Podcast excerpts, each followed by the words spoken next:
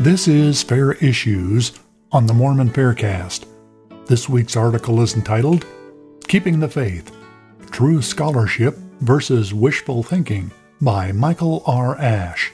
Read by Ned Scarisbrick. This and other articles by Michael Ash can be found at DeseretNews.com. This article was used by permission of the author and the Deseret News. The last of the limited Book of Mormon geographies I'll discuss in this series is the Mesoamerican model. For the first 85 years of the Church, the accepted geographic model among most Mormons was the hemispheric model, the whole of North and South America.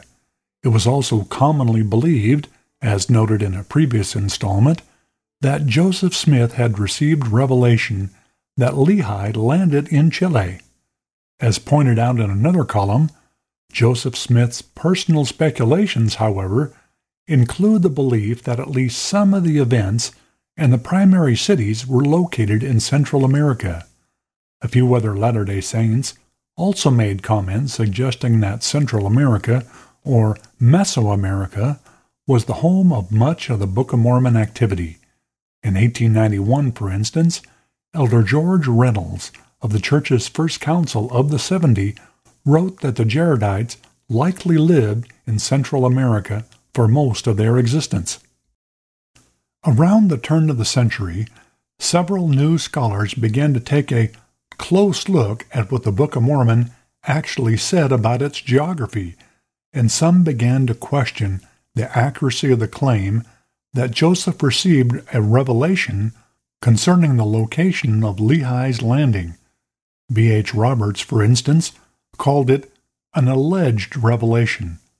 Roberts went on to note, quote, Whereas, if this is not a revelation, the physical description relative to the contour of the lands occupied by the Jaredites and Nephites, that being principally that two large bodies of the land were joined by a narrow neck of land, can be found between Mexico and Yucatan with the Isthmus of Tehuantepec between. Likewise, sometime before President Joseph F. Smith died in 1918, he said that the Lord had not revealed the location of Lehi's landing. John Sorenson, The Geography of the Book of Mormon Events, a source book, page 20.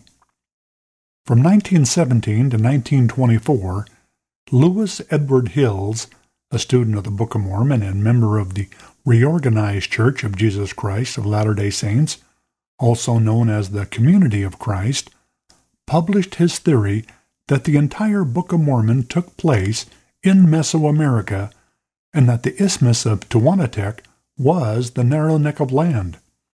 It is unknown how much of his writings influenced LDS geographical interpretations, but Mesoamerica grabbed the attention of at least some LDS authors, including West Point graduate and son of Brigham Young, Willard Young. Young had once worked as an engineer in Central America and in 1920 introduced his own geographic model that proposed a limited Mesoamerican geography. This was the first limited model proposed by a Latter day Saint.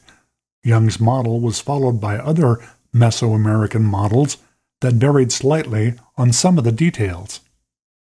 Unfortunately, some Mesoamerican promoters, like promoters of virtually all other geographic models, have mixed, strained, and even false evidence with wishful information to make their model appear more convincing.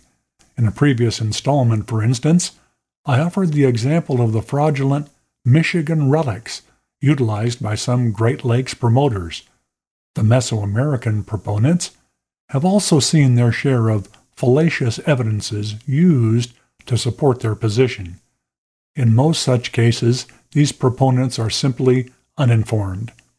Some Latter day Saints, for example, have claimed that there were once white Indians and that there are still tribes of white Indians who must, therefore, be descendants of the Nephites. Other Latter day Saints, even very educated Latter day Saints, have pointed to artwork such as the so called Tree of Life stone and have claimed that it provides proof for the Book of Mormon. Neither one of these claims are currently backed by the latest scholarly research. For years, the legends of a white bearded god who visited the ancient Americas has fascinated numerous Mormons who have pointed to these legends as proof that, as depicted in the Book of Mormon, Christ visited the Americas. This case may not be as solid as claimed, however. Each of these topics will be dealt with in later installments. An ancient American book by now deceased author Thomas Stuart Ferguson exhibited the uninformed exuberance that caused him to naively misrepresent the data. Ferguson's zeal and untrained approach caused him to make unwarranted assumptions that eventually damaged his testimony. More on this in a later issue. Books by Dewey Farnsworth and the popular Jack West books and Firesides all claim to offer ancient Mesoamerican proof for the Book of Mormon, but they relied heavily on misinformation, logical inconsistencies, and misrepresentation. Like some of the proponents of other Book of Mormon models, they may have done more harm than good. As LDS anthropologist John L. Sorenson complained, such a naive approach suggests that the underlying complexity and subtlety of the Book of Mormon are masked by pseudo scholarship to which everything is simple. This encourages critics to set up a straw man Book of Mormon, to attack based on what Mormons have said about it instead of what it says itself. The case for the Book of Mormon as an authentic, ancient text should only be supported by rigorous scholarship and not by wishful thinking and the misuse of scholarly data. If you like this podcast, you can help promote it by subscribing to it in iTunes or by rating it and writing a review. Post a link on your blog and Facebook page and tell your friends about us. Questions or comments about this episode can be sent to podcast at fairlds.org or join the conversation at fairblog.org. Michael Ash is the author of the book Shaken Faith Syndrome Strengthening One's Testimony in the Face of Criticism and Doubt, as well as the book of Faith and Reason 80 Evidences Supporting the Prophet Joseph Smith.